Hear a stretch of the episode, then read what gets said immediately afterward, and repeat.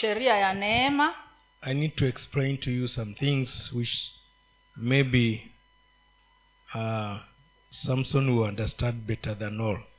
nahitaji kuwafafanulia vitu kadha wa kadha ambavyo najua mzee samsoni atavielewa vyema In the in the in the disciplined forces, katika vile vitengo vya uh, vya kuweka nidhamu there is always the opportunity of promotion as people are moving. kila mara kuna ile nafasi ya kupandishwa vyeo kadiri vile si kupandishwa wao wenyewe wanaingia wanaingia. They get into the into the leadership. Yaani kuna vile hao wenyewe wanaingia katika ule uongozi kadiri vile wanavyoendelea. Because when people when soldiers are marching maana wakati wanajeshi wanapokuwa katika ile hali ya ku uh, ya kutembea kwao. Kutembea kule kutembea kwao. There is always one who is outside the line. Kila mara kuna moja ambayo yuko nje ya ule msafara. And it is always the most senior among them. Na kila mara huwa ni yule mkuu wao ndiye ambaye anakuwa nje ya, ya msafara.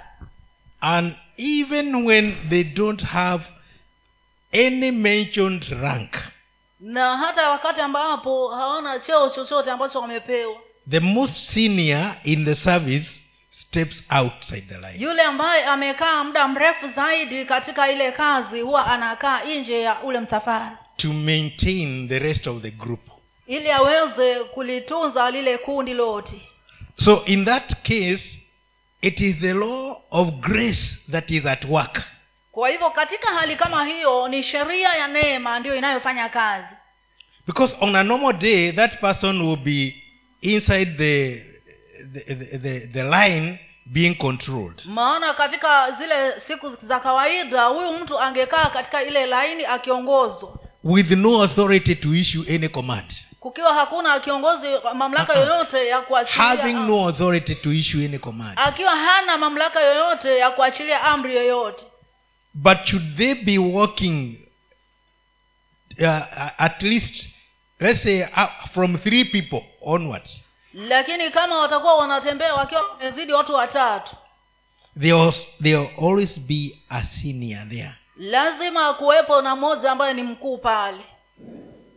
And usually there is always found a senior nco na kila mara huwa kunapatikana huyo mkuu. Anaitwa senior nco ambaye anaitwa jina kama hilo.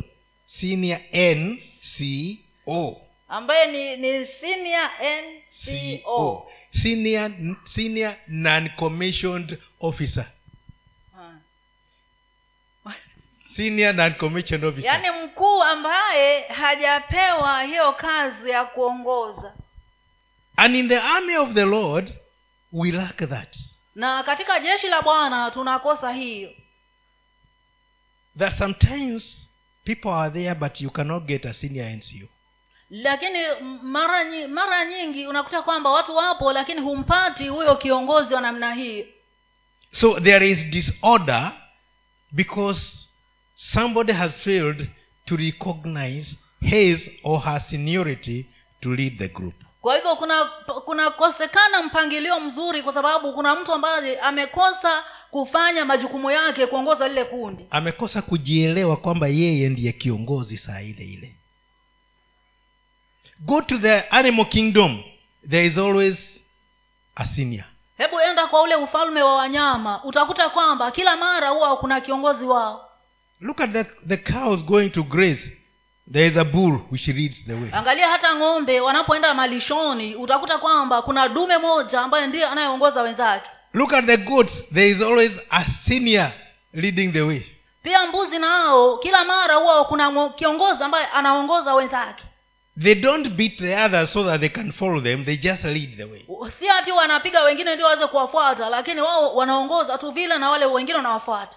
When we come to elephant there is a she elephant which is always the senior leading the way even leading the males. Na unapokuja kwa upande wa ndovu utakuta kwamba kuna ndovu moja mwanamke ambaye ndiye ambaye anaongoza hata wale ndovu wa kiume. The same case with hyenas. Vi- vivyo hivyo pia na fisi nao pia. There is always a she hyena that is leading the pack.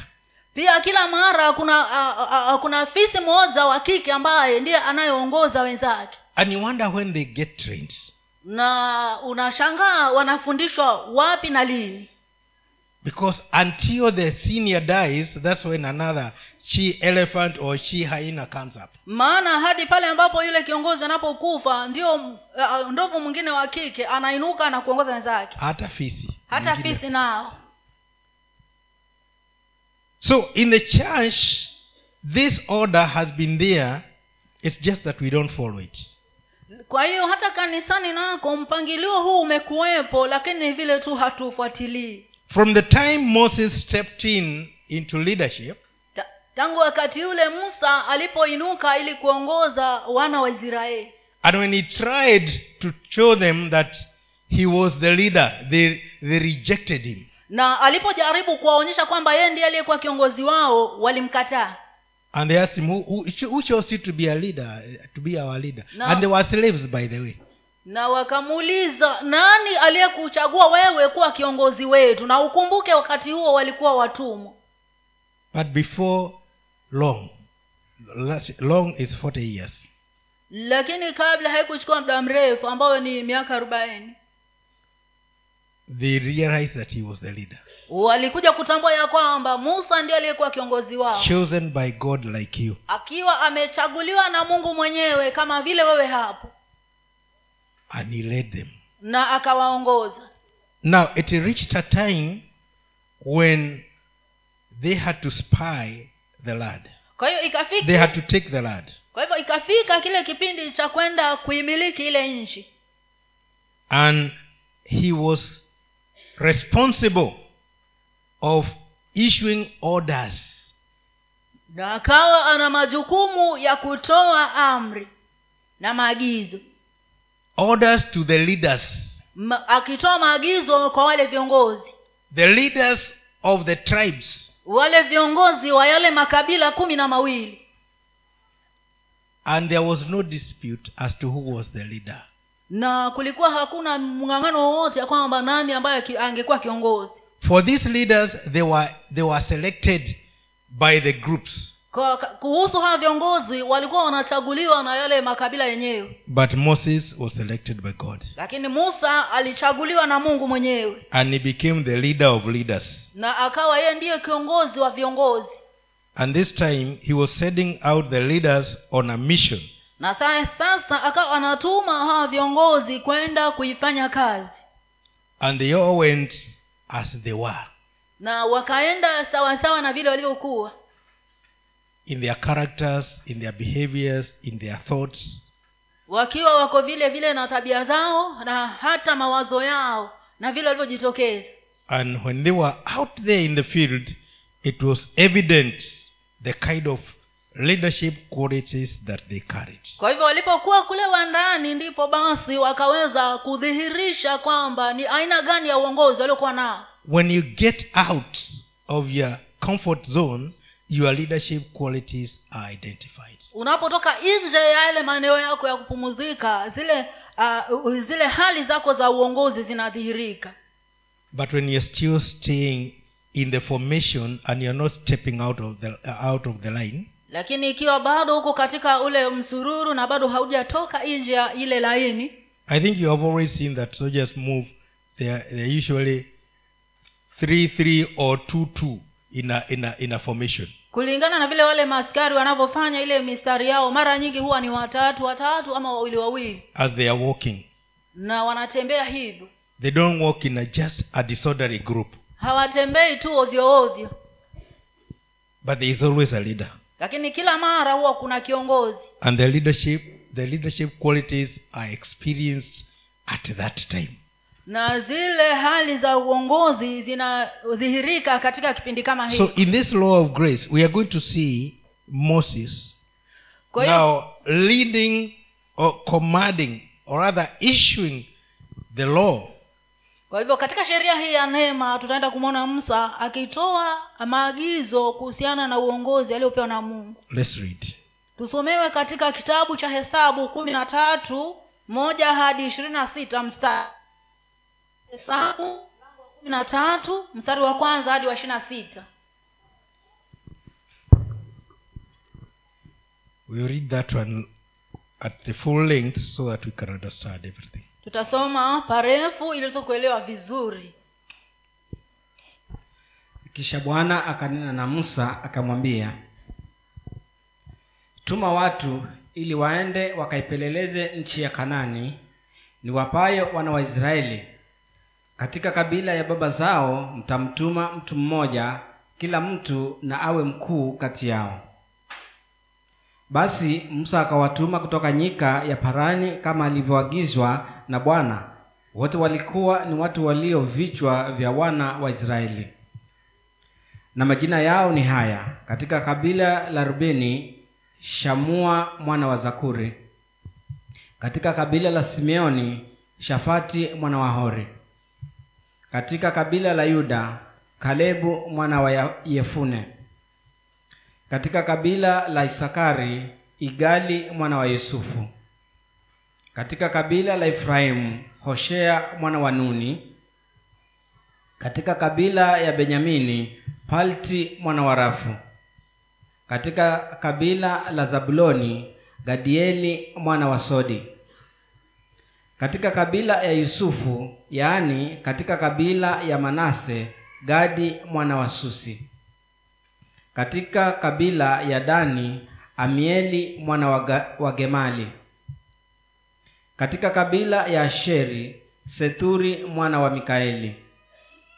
Katika kabila la naftali nabi mwana wa wofsi katika kabila ya gadi geueli mwana wa maki. Hayo ndiyo majina ya hao watu waliotumwa na musa waende kupeleleza nchi. Na huyo hoshea mwana wa nuni musa akamwita jina lake yoshua musa akawapeleka ili waipeleleze nchi ya kanani akawaambia pandeni sasa katika negebu mpande milimani mkaitazame nchi ni ya namna gani na watu wanaokaa ndani yake kwamba ni hodari au dhaifu kwamba ni wachache au wengi. Na nchi wanayoikaa kwamba ni njema au mbaya kwamba wanakaa katika matuo au katika ngome nayo ni nchi ya namna gani? Kwamba ni nchi ya unono au ya njaa? Kwamba ina msitu au sivyo? Iweni na moyo mkuu mkayalete matunda ya nchi. Basi wakati ule ulikuwa wakati wa kuiva zabibu za kwanza. Basi wakapanda wakaipeleleza nchi toka jangwa la sini hadi rehobu mpaka kuingia hamathi wakapanda katika negebu wakafika hebroni na ahimani na sheshai na talmai wana wa anaki walikuwako huko. Nao hebroni ulijengwa miaka saba kabla ya, sa, uh, ya soani na misri wa misri. Wakafika bonde la eshkoli na huko wakakata tawi wakakata tawi lenye kishada kimoja cha zabibu wakalichukua kwa mti kati ya watu wawili wakaleta makomamanga pia na chini. Bonde lile liliitwa bonde la eshkoli kwa sababu ya hicho kishada walichokata huko wana waisraeli wakarejea baada ya kuipeleleza nchi mwisho wa siku arobaini.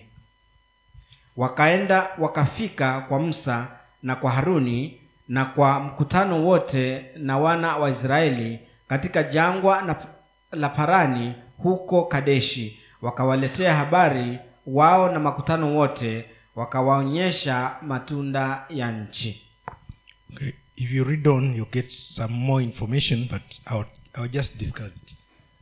ukisoma zaidi utapata habari zaidi lakini tutakomea hapo kwa sasa The qualities of the of the leaders, or maybe just read a bit because there is something I'll talk about.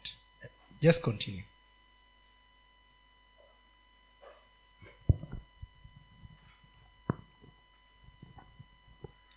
Wakamwambia wakasema tulifika nchi ile uliyotutuma na hakika yake ni nchi yenye wingi wa maziwa na asali na haya ndiyo matunda yake. Lakini watu wanaokaa katika nchi ile ni hodari na miji yao ina maboma nayo ni makubwa sana. Na pamoja na hayo tuliwaona wana wa anaki huko amaleki anakaa katika nchi ya negebu na mhiti na myebusi na mwamori wanakaa katika milima. Na mkaanani anakaa karibu na bahari na kando ya ukingo wa yordani. Kalebu akawatuliza watu mbele ya musa akasema na tupande mara tukaitamalaki tukaitamalaki maana twaweza kushinda bila shaka. Okay, that's all. Now, I want you to see these leaders who were sent. nataka uone hawa viongozi ambao walitumwa On a normal day, you see they were qualified because they were leaders of their people. katika zile siku za kawaida wangesema kwamba wamehitimu maana walikuwa ndio viongozi wa watu They were the ones who are dependent on to lead their people. hao ndio waliokuwa wanategemewa ili kuwaongoza watu And so when they went out to spy on the land, kwa hivyo walipoenda kule nje kuipeleleza nchi ten failed to have a quality that was needed in leadership. kumi wao wakakosa kuwa na ule ubora ambao ulihitajikana katika uongozi They failed to see their position in God even as they were spying the land. Walikosa kuona ha, ubora u- walikosa kuona majukumu yao katika mungu. Hata kama nafasi yao nafasi yao katika mungu hata kama walikuwa naipeleleza nchi. Yes they saw whatever they saw. Ni kweli waliona vitu walivyoviona.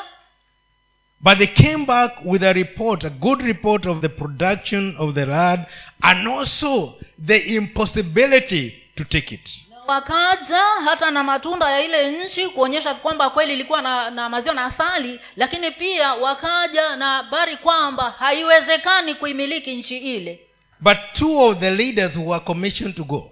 Lakini wawili katika wale watu waliokuwa wametumwa joshua and caleb. Yoshua na kalebu they saw their ability through god to do it. wakaona uwezo wao katika mungu kwenda kuimiliki nchi ile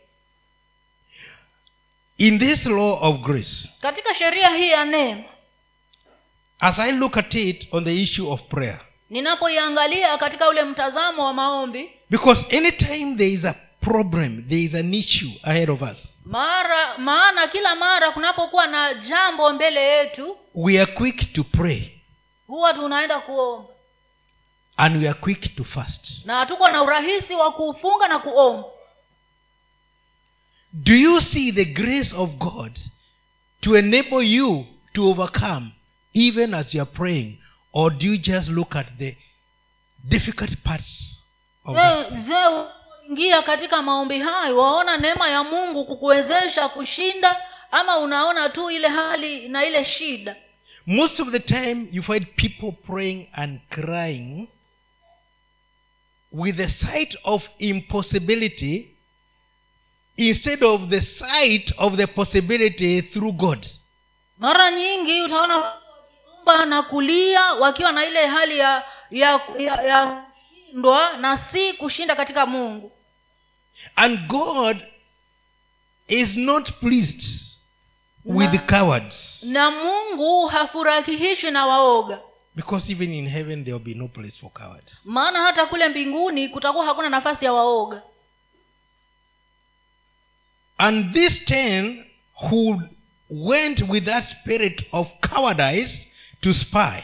Na hawa kumi ambao walienda na hiyo roho ya uoga kupeleleza nchi. God dealt with them and they all died. They never inherited the land. Mungu aliwashughulikia na wote walikufa jangwani hawakuwahi kuimiliki nchi. I'm bringing this up aspect of this law even as we pray naleta swala hili la sheria ya, ya neema hata tunapoenda kuomba. Why do we have so many people who just need to be prayed for by by prayer warriors? Sababu gani mara nyingi tunakuwa na watu wengi ambao wana, wanaenda kutafuta waombezi wale kuwaombea? It is because they don't see the grace of god in themselves to be able to pray and lead. Waombezi kwa sababu hawaoni hiyo neema ya kupata kile unachohitaji na kuongoza. Ukiomba utaweza kuongoza wengine. Bwana asiwe sana. Kuna wengine hata watakuwa wako hapa wanasikia. Je maombi yako ni bwana tuhurumie. Bwana tuonekanie. Bwana tusaidie. You know, those are prayers of a coward. Aina hiyo ya maombi yanisaidie nihurumie hayo ni maombi ya waoga but there are the prayers where you say god you are well able to deliver us. Lakini kuna maombi hayo ya kusema ya kwamba mungu wewe unaweza kutukomboa sisi. God we thank you because we are not going to be losers we are going to be winners. Mungu nakushukuru maana hatutaenda kushindwa bali tutaenda kushinda. These prayers are coming out of a leader who sees their position in god maombi aina hii yanatoka kwa kiongozi ambaye anaona nafasi yake katika mungu. You have been sent out to spy. Umetumwa kule nje kwenda kupeleleza nchi. But your quality in leadership is being put to tests. Lakini ule ubora wako katika uongozi ndio unaojaribiwa pale. When you go out there how are you going to see things? Do you go, are you going to see things with the eyes of defeat or the eyes of victory. Moses was not with them anyway. Unapoenda kule nje unaenda kuona vitu namna gani? Unaviona na macho ya kushinda ama na macho ya kushindwa? That's why i said when you go out that's when your leadership qualities are known. Ndio maana nikasema ya kwamba unapotoka kule nje ndio ule ubora wako wa kuongoza utaonekana. And going out is not just going to preach somewhere even where you are the way you pray na kwenda ku- kwenda nje si hati kwenda kuhubiri mahali lakini ni hata mahali ulipo jinsi unavyoomba.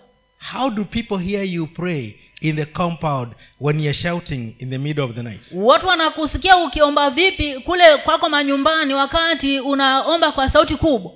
If i walk around i'll know here we have a leader and here we don't. Nikitembea basi kutembelea hayo maeneo basi nitatambua ya kwamba hapa tuna kiongozi na hapa hatuna and if i've got to offer promotions to people i will know exactly who to promote and who not. To na kama basi nitapewa hiyo nafasi ya kupandisha watu ucheo nitajua ni nani wa kupandisha na ni nani wa kuacha hivyo hivyo. Just by the way they are praying. Kwa kuangalia tu jinsi wanavyoomba. Just by the way they are praying. Jinsi wanavyoomba. Are they seeing the grace of god in their prayers? Or are they weaklings like these ten? Je wanaona neema ya mungu katika kuomba kwao ama ni wa, wanaona uo, ni uoga tu kama hawa watu kumi? This law of grace gives us ability to make decision when we are out there. Hii sheria ya neema inatupatia maamuzi uh, inatupatia nafasi ya kufanya maamuzi tunapokuwa kule nje in the in the armed, in, in, the, in the discipline forces there is a law called catch 22 katika vile vikosi uh, kuna hiyo sheria inaitwa catch 22 kashi ishirini na mbili. Catch 22 somebody was uh, is saying uh, that they, he, is, he is acting on the law. And then he was like which law? Catch 22 and then he was like, what is catch 22 the law. Which law? Catch 22 Ah, sasa huyo mtu ange angeulizwa unafanya nini? Angesema ah, mimi sheria gani kufanya haya? Catch 22 catch 22 ni nini? Ni sheria. Sheria gani? Catch 22 lakini ukiwauliza wanajua. Askari akifika popote watu wamekusanyana ataweza kusema imesemekana mwondoke hapa. Akisema imesemekana hataki kujua. Usimuulize ni nani amesema.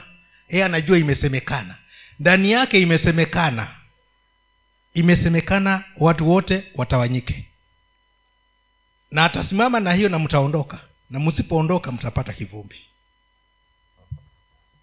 Kwa sababu imesemekana anaongea na mamlaka yake kama kiongozi.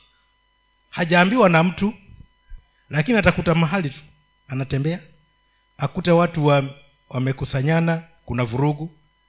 Katika mamlaka yasema imesemekana watu wote waondoke mahali hapa. Na watu wataondoka. Samson ni kweli ama si kweli? Hakuna mtu amemtuma lakini amefika pale amejijua yeye ni askari. Haijalishi ni askari katika kitengo gani lakini akitumia hiyo catch 22 imesemekana watu waondoke. Imesemekana hapa kusionekane mtu atawatawanya hata hitaji kupiga simu. Sasa hapa kuna watu wamekusanyika na uh, sijui mwasemaje bwana ocs huo ni ujinga wa uongozi. Yeye yuko pale ndiye ocs bwana siwe sana? Now the christians were in the midst of a crisis. They are the leaders sasa wakristo kama uko katikati ya mahali penye changamoto wewe ndio kiongozi. And it is you to issue this law of grace so that work, uh, things are going to come to order without without any, any, any kind of fracas. Ni jukumu lako kuleta sheria hiyo ya neema na mambo yanaenda kuwa sawa pasipo kuleta sarakasi yoyote. Now when we come to praying sasa tunapokuja katika mambo na maombi we are supposed to see the end result not the problem that we are facing. Tunatakiwa tuweze kuona lile jibu la la mwisho kabisa na si yale matatizo yaliyopo. Yes these people saw the production the production of the land. Ndiyo hao watu waliona mazao ya ile nchi. They saw the giants and na, it is true. na wakaona yale majitu na ilikuwa ni kweli. But they failed to see their ability to La- conquer the giants lakini walikosa kuona uh, ule uwezo wao wa kushinda wale ma, majitu. They failed to see god with them. Walishindwa kumwona mungu akiwa pamoja nao. These are people who had crossed the red sea as dry land hawa ni watu ambao walikuwa wamevuka bahari ya shamu mahali pakavu. Ikiwa yani ikiwa bahari ikiwa ikiwa mahali pakavu. They had seen the mighty hand of god walikuwa washaona ule mkono mkuu wa mungu. Now my question to you have you never seen the hand of god in your lifetime? Swali langu hapa ni kwani hujawahi kuona mkono mkuu wa mungu maishani mwako?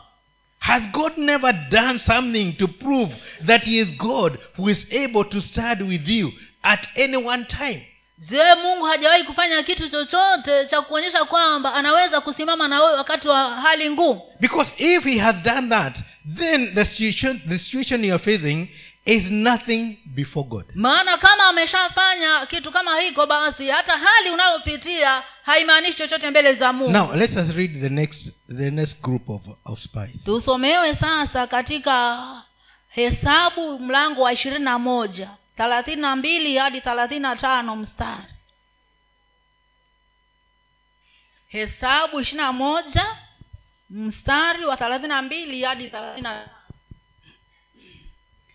kisha musa akatuma watu ili kupeleleza yazeri nao wakaitwaa miji miji yake wakawafukuza wamori waliokuwamo kisha wakageuka na kukwea kwa njia ya bashani na, o, na ogu mfalme wa bashani akaondoka apigane nao huko edrei yeye na watu wake wote.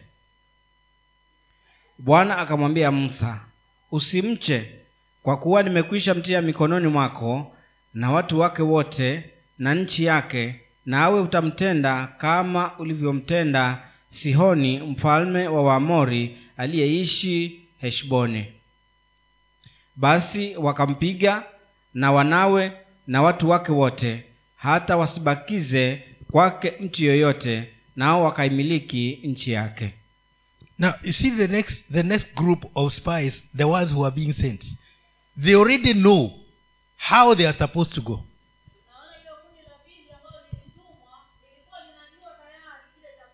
The first one was to bring the report lile kundi la kwanza lilikuwa linafaa kuleta majibu.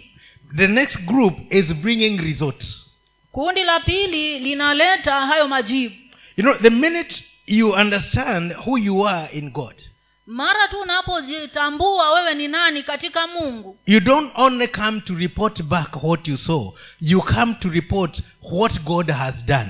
huji tu kuleta habari ya kile umeona bali unakuja kuleta majibu kile ambacho mungu amefanya when the disciples of jesus were with him they were used to see him heal and do all kind of things. Wakati wanafunzi wa bwana wetu yesu kristo walipokuwa pamoja naye walikuwa wamezoea tu kumwona yesu akifanya miujiza. They had not gone out to do it. Walikuwa bado hawajatoka nje kufanya. But when he sent them out two by two lakini alipowatuma kule nje wakiwa wawili wawili they came back rejoicing. walirudi wakifurahi na kushangilia ah jesus you should have been there.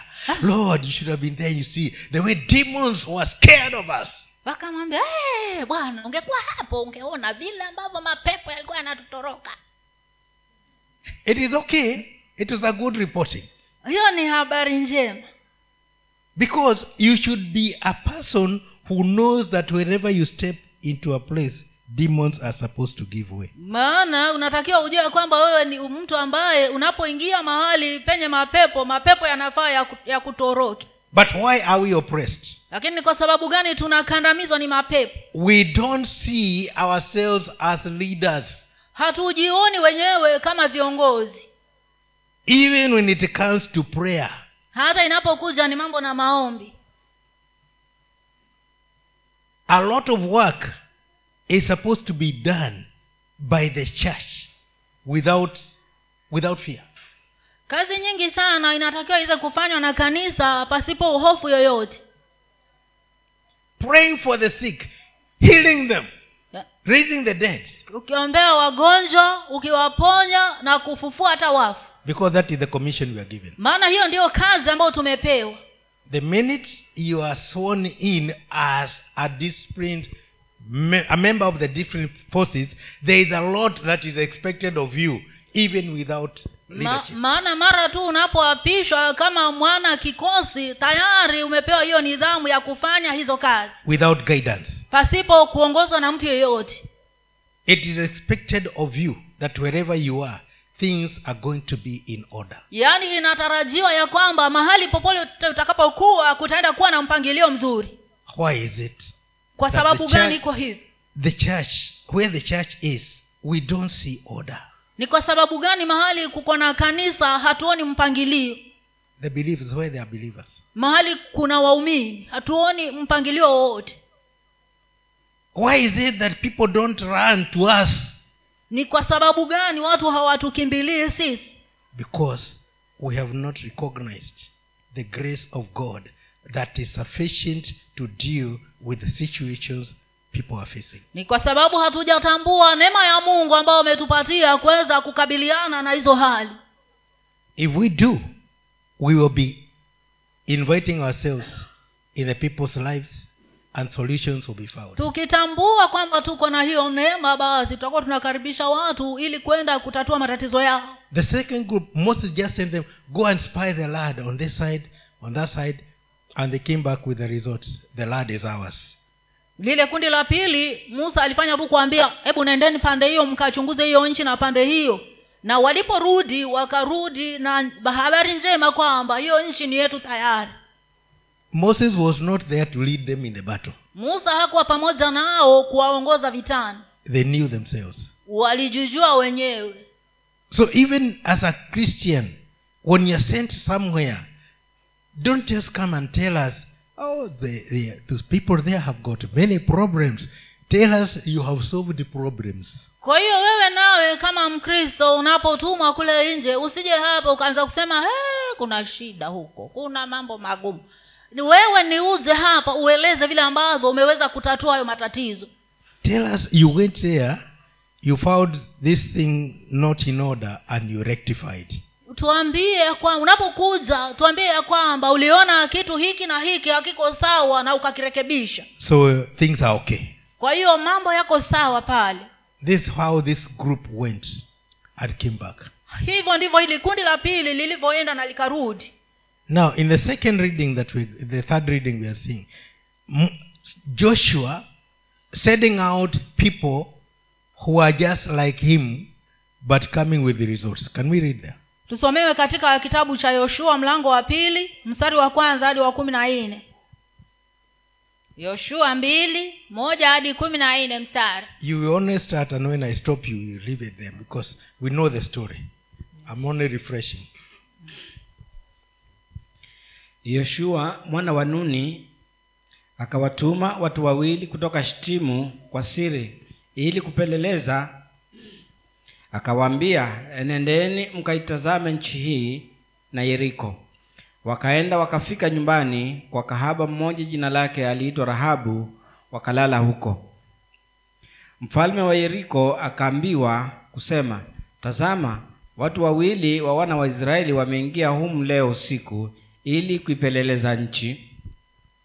Mfalme wa yeriko akatuma watu kwa rahabu akasema watoe watu wale waliokuja kwako walioingia ndani ya nyumba yako maana wamekuja ili kuipeleleza nchi. Yule mwanamke akawatwaa wale watu wawili akawaficha akasema naam wale watu walikuja kwangu lakini sikujua walikotoka.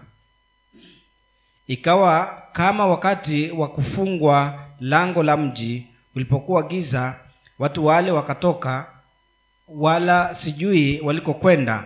Wafuateni upesi maana mtawapata. Lakini yeye alikuwa amewapandisha darini akawaficha kwa mabua ya kitani aliyokuwa ameyatandika juu ya dari. Basi hao watu wakawafuata kwa njia iendayo yordani mpaka vivukoni na mara wale watu waliowafuat- waliowafuatia walipokwisha kutoka wakalifunga lango. Tena kabla hawajalala akawaendea juu darini akawaambia wale wanaume mimi najua ya kuwa bwana amewapa ninyi nchi hii na ya kuwa hofu imetuangukia mbele yenu na ya kuwa wenyeji wote wa nchi wanayeyuka mbele yenu. Maana tumesikia jinsi bwana alivyokausha maji ya bahari ya shamu mbele yenu hapo mlipotoka misri tena mambo hayo mlio uh, mliyowatendea wafalme wawili wa waamori waliokuwa huko ng'ambo ya yordani yaani sihoni na ogu mliowaangamiza kabisa That is. Now, you see, these people were sent to go and spy Jericho, which now needed to be taken. ilikuwa inaenda ku, uh, kuchukuliwa And they were seen and they were known. na wali, walionekana na wakajulikana And the dread of their presence filled the whole land. na ule ujio wao katika ile nchi ukaingiza hofu katika uh, mji wote Two people. watu wawili Two people in the whole land. And people were terrified. yaani watu wawili waliingiza hofu katika nchi yote We don't need too many people for the kingdom of darkness to start shaking. hatuhitaji watu wengi sana ndio ufalme wa giza uanze kutetemeka Two people who know their position in God. watu wawili ambao wanajua nafasi yao katika mungu At least one to lead, the other one to encourage. angalau mmoja aongoze na yule mwingine atie moyo And the two can terrify na, the territory. na hao wawili wanaweza kuingiza hofu katika hilo eneo lote we told one watches a thousand, two watches ten thousand. tumeambia kwamba mmoja atafukuza elfu moja na, na, moja, na wawili watafukuza elfu kumi So, according to the plan of God, we don't need too many people to do the work that is to be done if we are walking in this law. kwa hiyo kulingana na, na mpango wa mungu hatuhitaji watu wengi sana ili kuweza kufanya kazi ya mungu That doesn't mean the others should sleep. hiyo haimaanishi hata wale wengine walale They should all be in, in the they should all be active. bali wote lazima wawe wako macho So when we combine the forces, everybody active in their position, ili ya kwamba tunaposhikana pamoja kila mmoja akiwa yuko macho katika maeneo yake that means peace will prevail. hiyo inamaanisha kwamba amani itadumishwa There are few here who know Bishop mudhee of Kiambu. kuna wachache hapa wanaomjua askofu mudhee wa kiambu If you watch that documentary called Transformation, kama ulitazama hilo jarida linaloitwa uh, transformation. The story of, uh, it is lina, about how how places are transformed. ambapo linaonyesha jinsi ambavyo maeneo yanabadilishwa.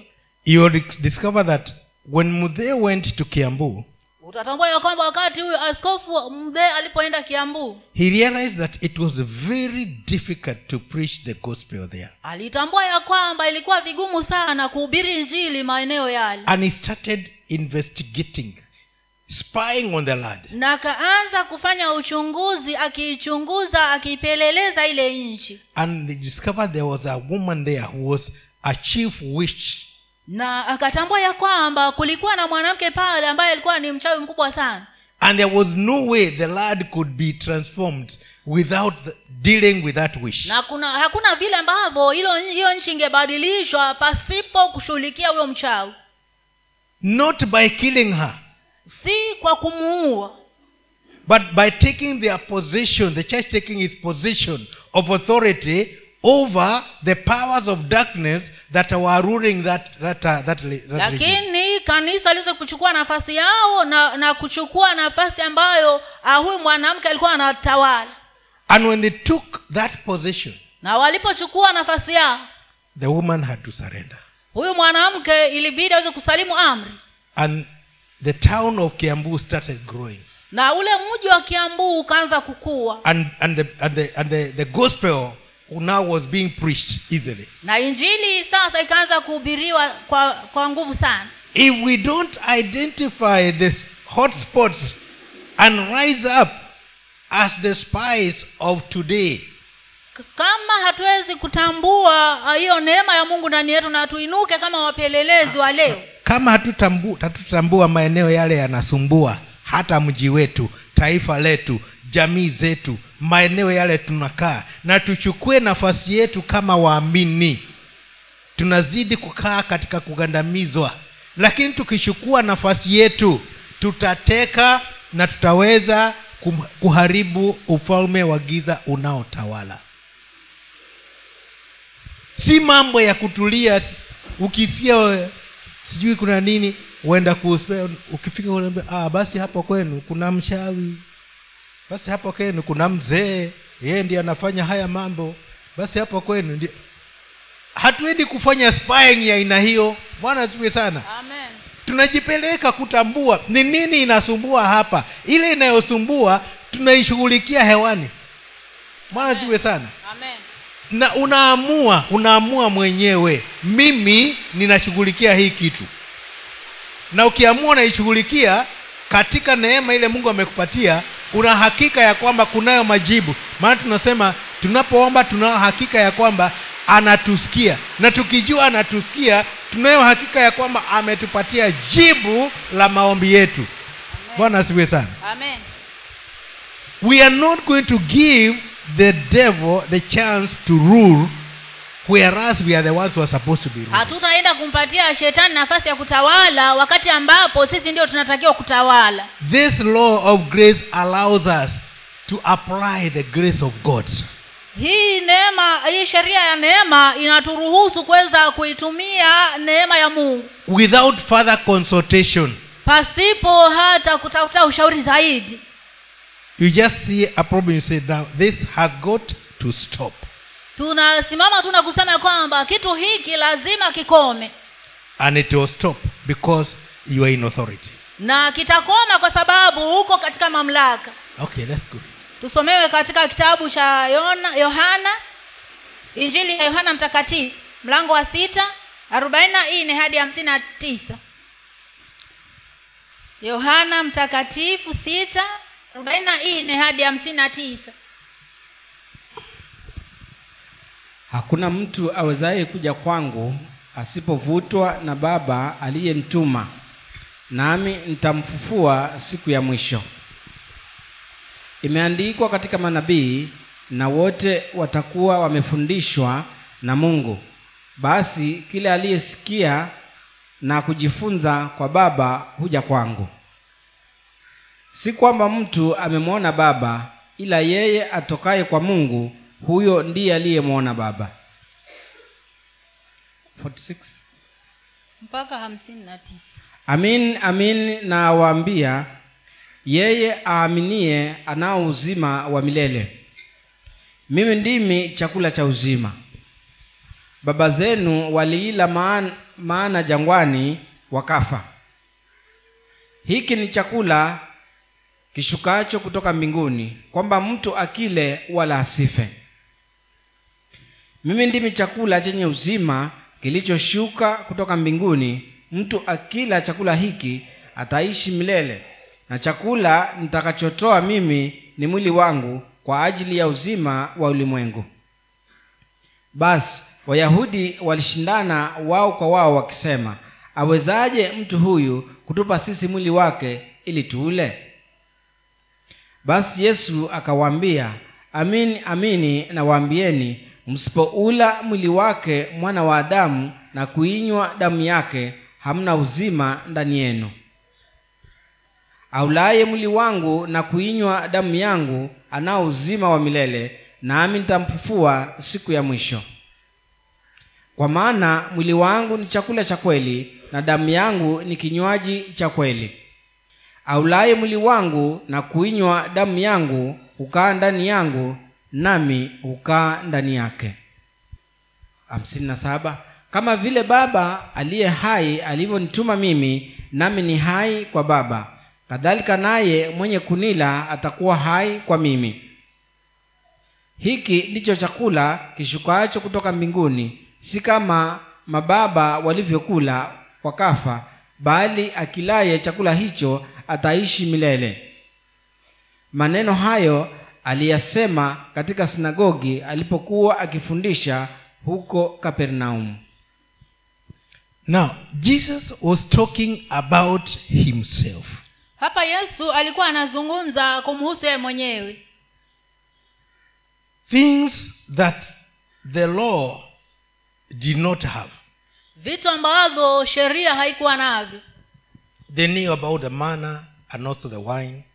Wao walijua tu mambo ya mana na na ule na ile divai But they didn't know about the bread, the real bread. No, they knew about the they didn't know about the real bread and and the and the real and the substitute of the wine. lakini hawakujua ule mkate wa kweli na kile ambacho kilikuwa kinawakilisha ile divai Which was the truth. The other one was a shadow, but this was the reality. ambao uh, ni, ni ukweli kwamba hiyo ya wakati huo ilikuwa ni kivuli lakini sasa hii ndio ukweli And he expects us as Christians who are now in him and him in us to realize ourselves in the in the, in the midst of so many contradicting laws. Na anatutarajia sisi tukiwa wakristo ambao tuko ndani yake na yeye ndani yetu tuweze kutambua uh, kile ambacho anamaanisha.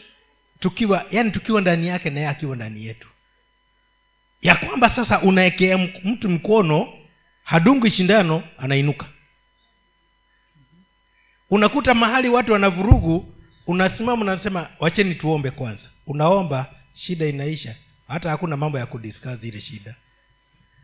Kwa sababu wewe unatembea na uhai. Wanaziwe sana. Amen. uko hai unatembea na uhai. Kwa sababu umekula mwili wake ukanwa na damu yake kwa hivyo wewe tayari kwako kwatoka uhai. Kule ambapo watu hawataki kuingia ah, hapo mimi wachana wachana wachana nao waendelee na shida zao.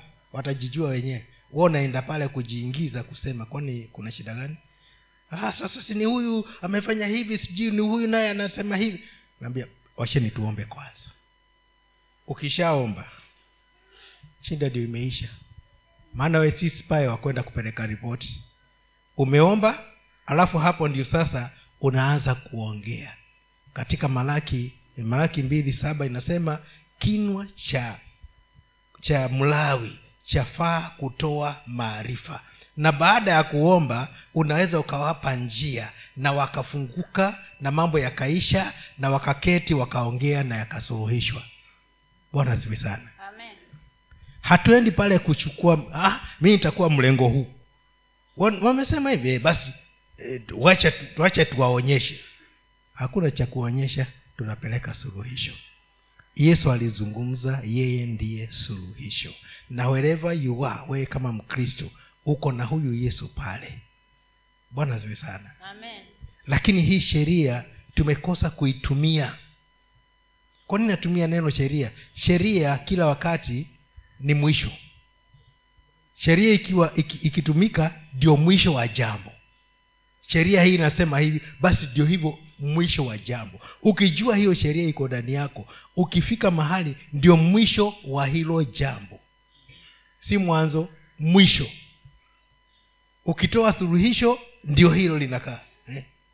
ayubu alikuwa anasemaje? Alikuwa anasemaje alikuwa alipokuwa anasema in, uh, job 29 akasema laiti ningelikuwa katika siku zangu za mwanzo wakati mwenye enzi alikuweko pamoja nami nilipokuwa watoto wangu wamenizunguka nikiwa ninatembea watu vijana waliniona wakajifisha.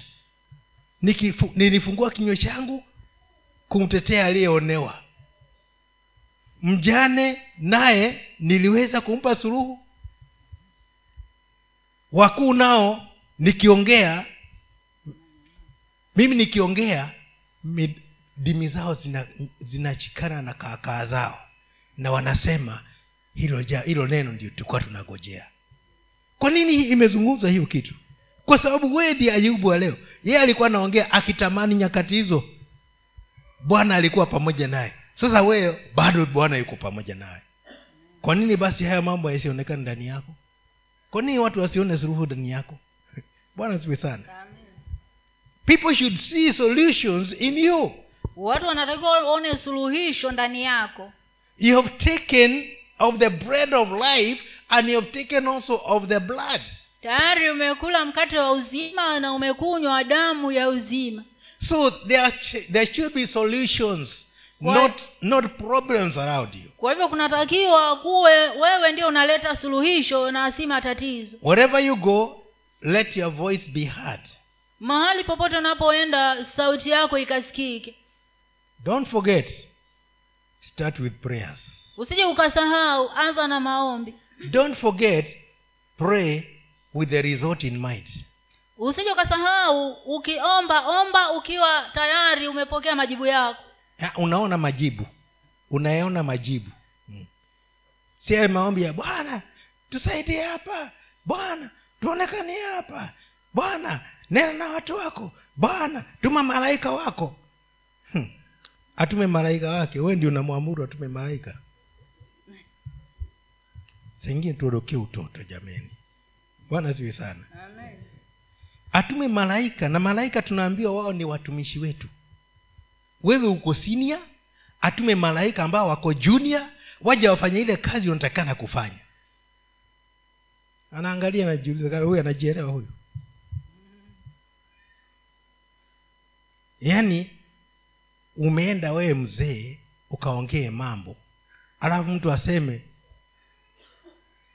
chifu chifu mwambie mwambie mwam, am- vijana wa huyu mzee waje watusaidie hapa. Na mzee yuko pale na ndiye mwenye kutoa suluhisho. Wewe ndiye mzee bwana ziwe sana. Achana na malaika wafanye kazi zao. Na watumwe na mwenyewe. We una, una mamlaka ya kuwatuma yeye ndiye anajua. Wao ni watumishi wako. Lakini wewe ndiye ambaye unatoa suluhisho. Hiyo ingine ni gani? Injili ya marko mtakatifu kumi na moja ishiri kumi kumi na moja mstari wa kumi na mbili hadi ishiri na sita. Hiyo ni ndefu. Hebu soma tu pale mwanzo mwanzo tu alafu tuachie. Nitazungumza. Time- siku iliyofuata walipokuwa wakitoka Aba, an, anzia 20 anzia 20 anzia mstari wa ishirini. Ishirini hadi ishirini na sita. Na asubuhi walipokuwa wakipita waliona ule mtini umenyauka toka shinani. Petro akakumbuka habari yake akamwambia rabi tazama mtini ulioulani umenyauka. Yesu akajibu akamwambia mwaminini mungu. Amini nawaambia yeyote atakayewaambia mlima huu ng'oka ukatupwe baharini wala asione shaka moyoni mwake ila aamini kwamba hayo asemayo yametukia yatakuwa yake. Kwa sababu kwa sababu hiyo nawaambia yoyote myaombayo mkisali aminini ya kwamba mnayapokea nayo yatakuwa yenu. Nanyi kila msimamapo na kusali sameheni mkiwa na neno juu ya mtu ili baba yenu aliye mbinguni awasamehe na ninyi makosa yenu. Lakini kama ninyi hamsamehe wala baba yenu aliye mbinguni hata wasamehe ninyi makosa yenu. The first thing here is that Jesus is seeing us as people with a solution. kitu cha kwanza kabisa hapa yesu anatuona sisi kama watu walio na suluhisho And he says, if only you can talk to that situation in faith, na nasema ya kwamba kama tu ungeweza kuzungumzia hali hiyo katika imani it would happen as you spoke. itatokea kama vile umenena And he also says, when you are praying, you also check your prayers, the, the, the, the, the quality of your prayers. na akasema ya kwamba pia unapoomba uangalie ubora wa maombi yako Are you also having things that the devil can accuse you of? yaani kama labda una kitu ambacho shetani anaweza kukushtaki kwacho If there is anything that he can he, he he can accuse you of, deal with it. Kama kuna kitu chochote ambacho shetani anaweza kushtaki nacho basi hebu kishughulikie kwanza. So that now you will be the way he wants you to be. Ili sasa uweze kuwa vile ambavyo mungu anataka uwe. As you work for him. unapomfanyia kazi. Because if you are not perfected, maana kama hauko sawa there will be a problem in solving that problem. kutakuwa na shida katika kutafuta suluhisho la hilo tatizo. Because in this case, we are dealing in the realm of the spirit. maana katika hali hii tunashughulikia na hali za rohoni. Not physical things. Na si vitu vya halisia. And you can be able to do anything. You see uh, imagine uprooting a tree. Now like this tree you say i command you go to the sea and it goes. Yaani anasema ya kwamba imani ambayo inaweza kuondoa vitu kama huu mti huu uambie ng'oka hapo uende ukapandwe huko baharini na utaenda. Lakini msiweze kufanya ujinga kuambia mti wewe nakwambia utoke uende. Una shida gani ule mti? Kile ni kivuli chetu bwana. Bwana si sana. Kwa hivyo hatutaenda kufanyafanya vituko. Usiende pale mochari ukaanza ku, kuambia maiti amkeni nyote mwende amkeni. Na huku hawataamka. We ndio utaaibika. Lakini mungu akakwambia leo kuna kuna maiti iko pale. Nataka uende ukaizungumzie. Enda ukaizungumzie na itaamka. Bwana asiwe sana. Amen. Akiwa amekwambia hatufanyi ujinga hata hivyo katika maombi. Tunaenda katika hekima na pia kulingana na sheria. Amen kwa hivyo kama ni kwenda unaenda ukijua unaenda kwa kauli ya mungu. Haya tuangalie hii ingine samueli wa kwanza mlango wa kumi na saba thelathini na moja hadi hamsini na mbili mstari. Ni ndefu kidogo lakini mtaniruhusu niongee? Utanakili basi ukajisomee samueli wa kwanza mlango wa kumi na saba thelathini na moja hadi hamsini na mbili mstari. But you can read the first the, the first uh, verses because david was talking about himself. Naweza kutusomea hiyo mistari ya mwanzo mwanzo maana hapo daudi alikuwa anazungumza kuhusu ye mwenyewe. Anzia thelathini na moja mpaka pale utaambiwa uache na maneno hayo aliyosema daudi yaliposikiwa watu wakamweleza sauli naye akatuma mtu kwenda kumwita daudi akamwambia sauli asifadhaike asifadhaike moyo mtu yoyote kwa ajili ya huyu. Mimi mtumishi wako nitakwenda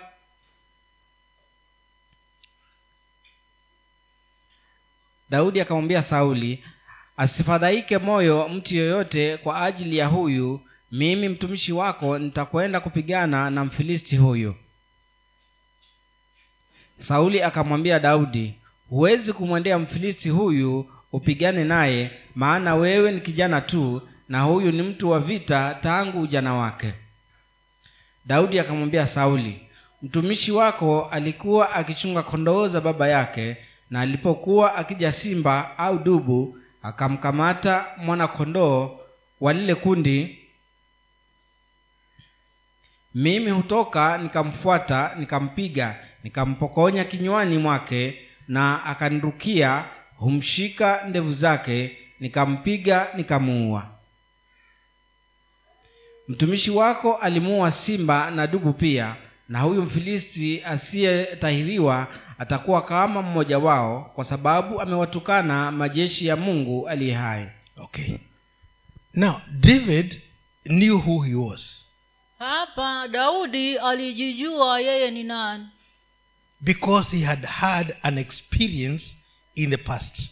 Maana tayari alikuwa amekuwa na hiyo tajriba hapo mwanzo. When he was dealing with the bear and the lion wakati alipokuwa anakabiliana na simba na dubu. being just a young boy akiwa tu ni, ki, kijana dogo he was he, he, need, he, he had nobody to guide him or help him. Akiwa hana mtu yeyote wa kumwongoza ama kumsaidia but he knew how to handle those beasts. Lakini alijua jinsi ya kukabiliana na wale wanyama. Because they were attacking the flock that he was looking after. Maana walikuwa wanashambulia kundi ambalo alikuwa yeye ndiye anayelichunga. He was the one to go and give an account of all the sheep back to the father. Yeye ndiye alikuwa anatakia kwenda kupeana hesabu kuhusu hao kondoo kwa baba yake. And he was not going to allow anybody or any beast to stand in the way of him doing his perfect work. Na hangeruhusu mtu yeyote ama mnyama yoyote kusimama katikati yake kum, kumfanya asifanye kazi yake sasawa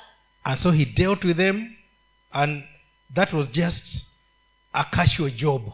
Killing a lion or a bear it was casual kwa hiyo akawashughulikia na yeye hali hiyo ya kuwa simba na dubu ilikuwa tu ni jambo la kawaida kwake so when now he came and he found the whole nation is trembling because of one man who does not have a covenant with god. Kwa hivyo sasa alipokuja hapa na akakuta taifa lote linatetemeka kwa sababu ya mtu mmoja ambaye hana maagano na mungu. And the king also was terrified. Na hata mfalme mwenyewe alikuwa anatetemeka. Now saul was looking at this man as a big problem. Sasa sauli alikuwa anamwangalia goliathi kama shida kubwa sana. But david was looking at him as non-consequential problem. Lakini daudi alikuwa anamwangalia kama kitu hakuna. If i dealt with a lion which could have eaten me up and a bear which could have torn me to pieces now what is this man? Na akawaza moyoni mwake kama niliweza kukabiliana na simba ambaye hata ingenila na nikakabiliana na, bu, na dubu ambaye angenirarua rarua vipande vipande mtu huyu ambaye hata hajatairiwa ni kitu gani? Said king you don't have to worry. Na mfalme hakuna haja ya kufadhaika moyo. And then the king gave him his armor to put on. Alafu mfalme akavua zile silaha zake aka, ili amvike daudi when saul was being installed in office the bible says he was taller than everybody else. Biblia inasema ya kwamba wakati sauli alipokuwa anapaka mafuta kuwa mfalme yeye ndiye aliyekuwa mrefu kuliko watu wote. His head was his, his, uh, all the other people were below his shoulder at you know in height. Kimo chake yani watu wote walikuwa wanafika hapo katika mabega yake. And now he is giving a boy his armor to go to battle. sasa anampatia kijana mdogo silaha zake avae ende kapigane vita. Because that problem is so big and without this armor you cannot do it. Maana kwake yeye alikuwa naona ile ile shida ni kubwa sana na bila kuvaa hizi silaha hauwezi kushinda. My question is saul was having that armor all the time. Why had he not killed him? Swali langu hapa ni sauli alikuwa ana hizo silaha muda wote mbona alikuwa haendi kupigana nao goliathi now he expects david to drag those those heavy things. Sasa anatarajia huyu kijana mdogo mwenyewe basi abebane hiyo mizigo yote hati aende kupigana ule goliati david put it on and then he said uh-uh, i cannot make it with this. Basi daudi akavivaa hivyo vitu na akasema hivi siviwezi. Siwezi kwenda na vitu kama hivi. He took a stick and a sling. Akachukua ile fimbo yake na kombeo lake. He got to the river selected five smooth stones. Akateremka mtoni akachagua mawe matano mazuri. And then he, he when he came he came to goliath he told him you, you are coming to me. Because goliath said am i a dog that you are coming to, to me with a stick? Na alipoenda not a kumkuta stick with sticks.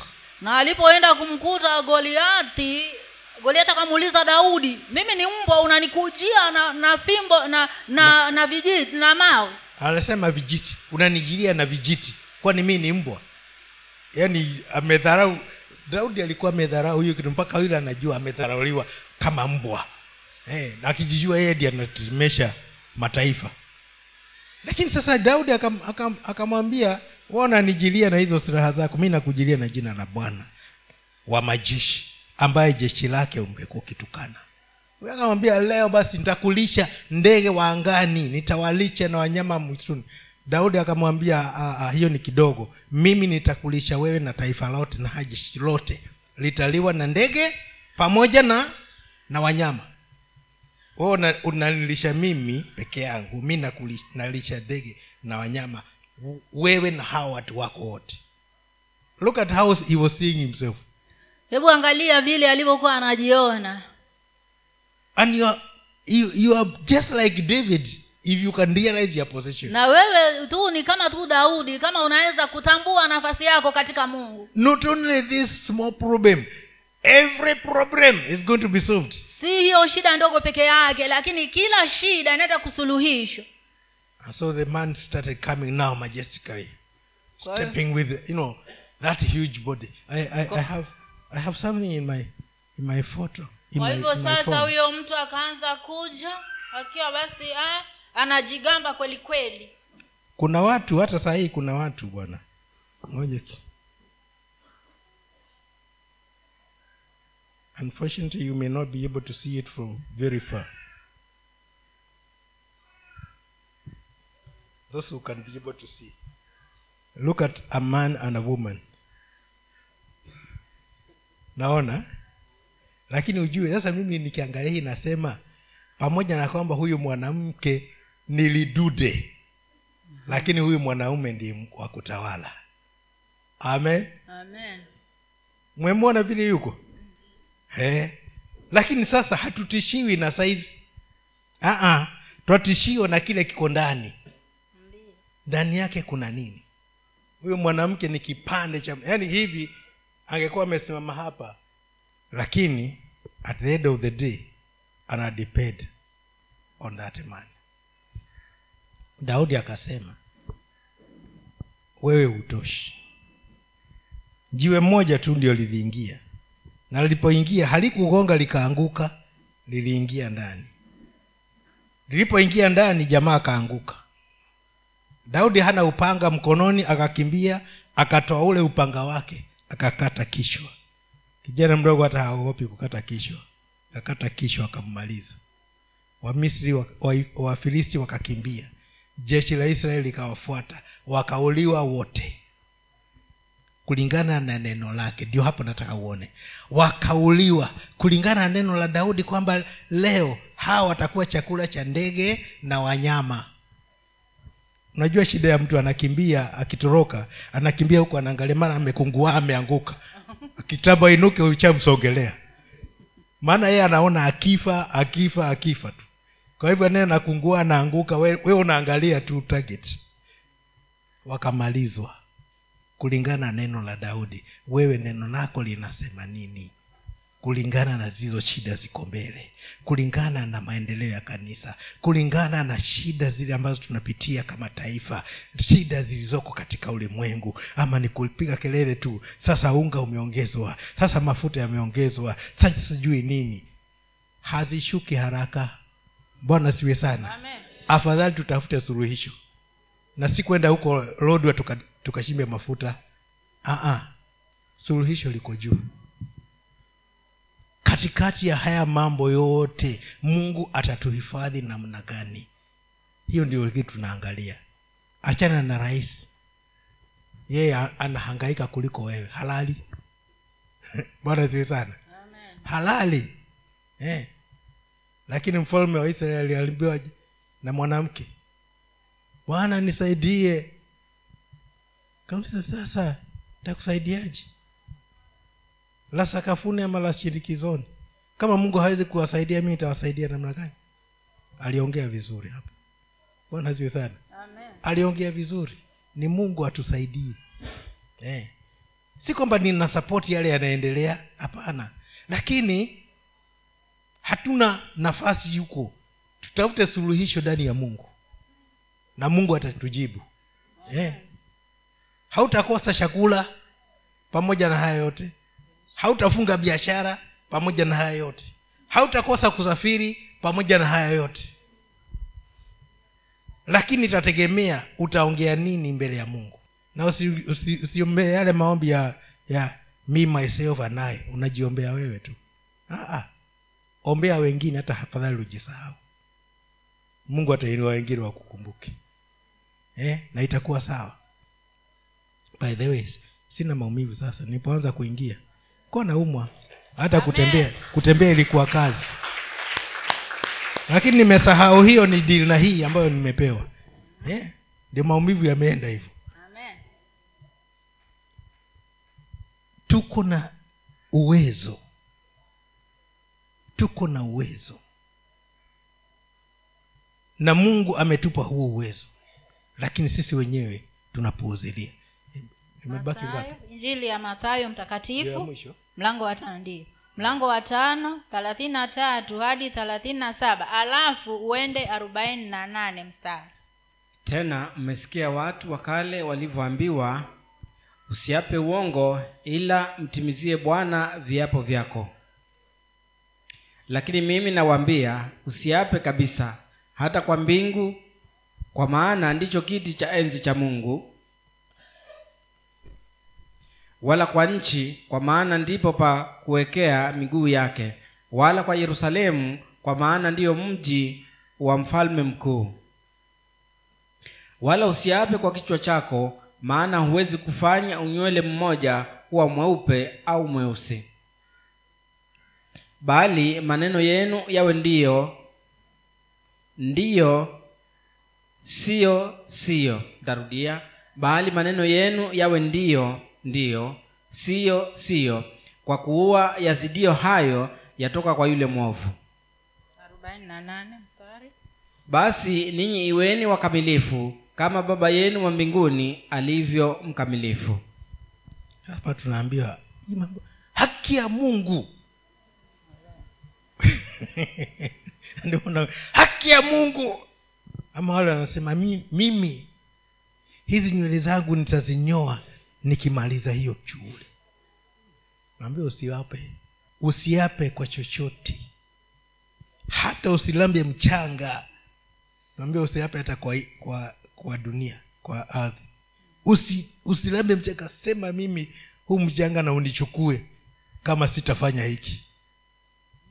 Anasema usiape kabisa. Kuliko uwe mdeni wa kiapo anasema usiape kabisa. Jesus knew he had authority to change that law. Yesu of- alijua kwamba alikuwa na mamlaka ya kubadilisha hiyo sheria.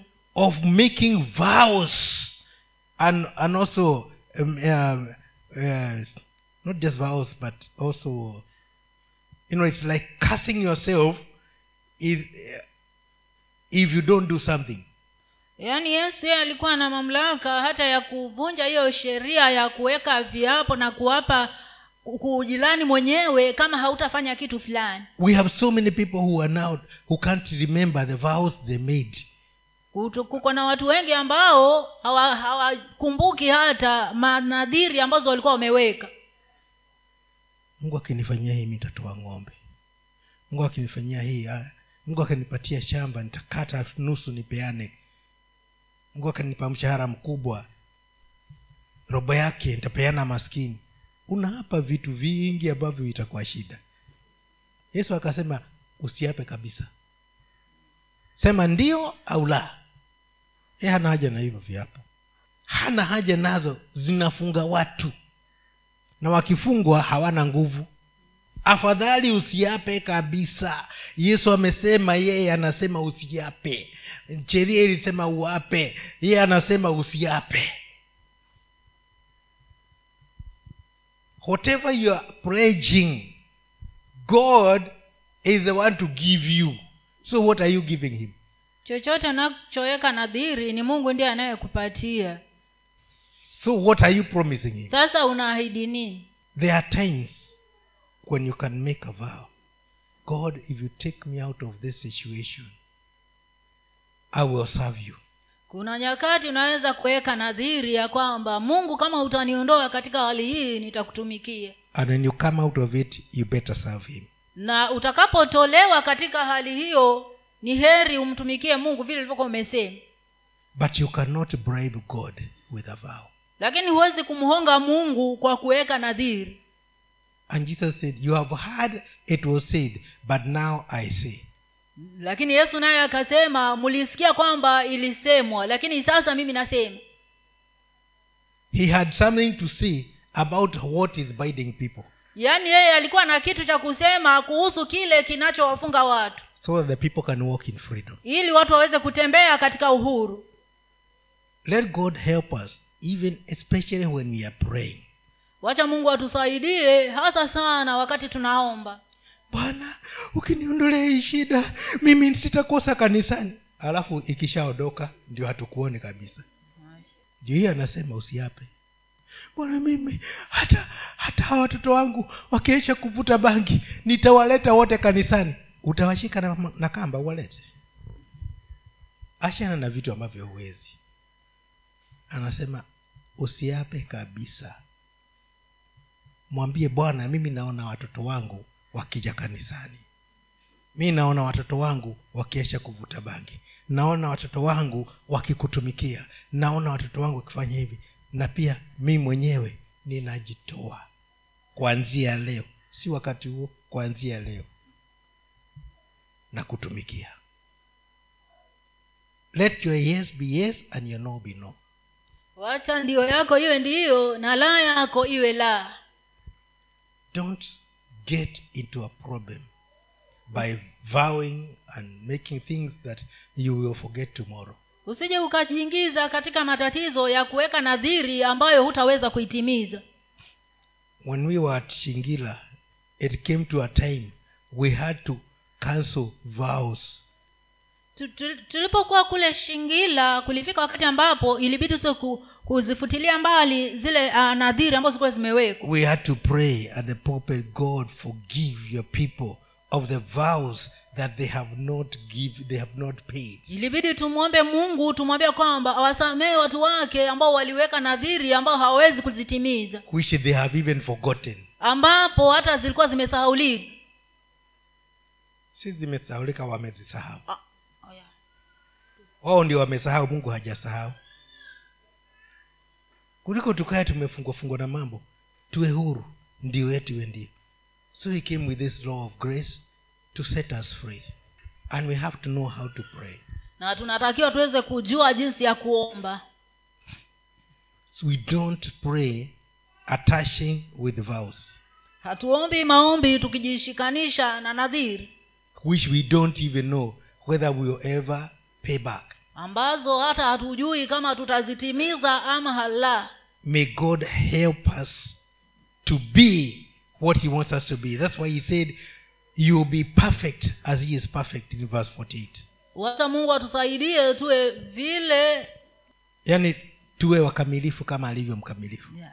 sindio imesema hiyo Mm, 48 eh, yesu alikuwa mkamilifu. Hakujiingiza katika mambo mambo. Aa. kile anafanya ndicho hicho anafanya hata msalabani alisemaje? Ikiwezekana bwana kikombe hiki kinionekee lakini hata hivyo sio mapenzi yangu yatendeke bali mapenzi yako. He was perfect. Yeye alikuwa mkamilifu. And he wants us to be perfect. Na as god is perfect. na anataka sisi nasi tuwe wakamilifu kama vile yeye alivyo mkamilifu.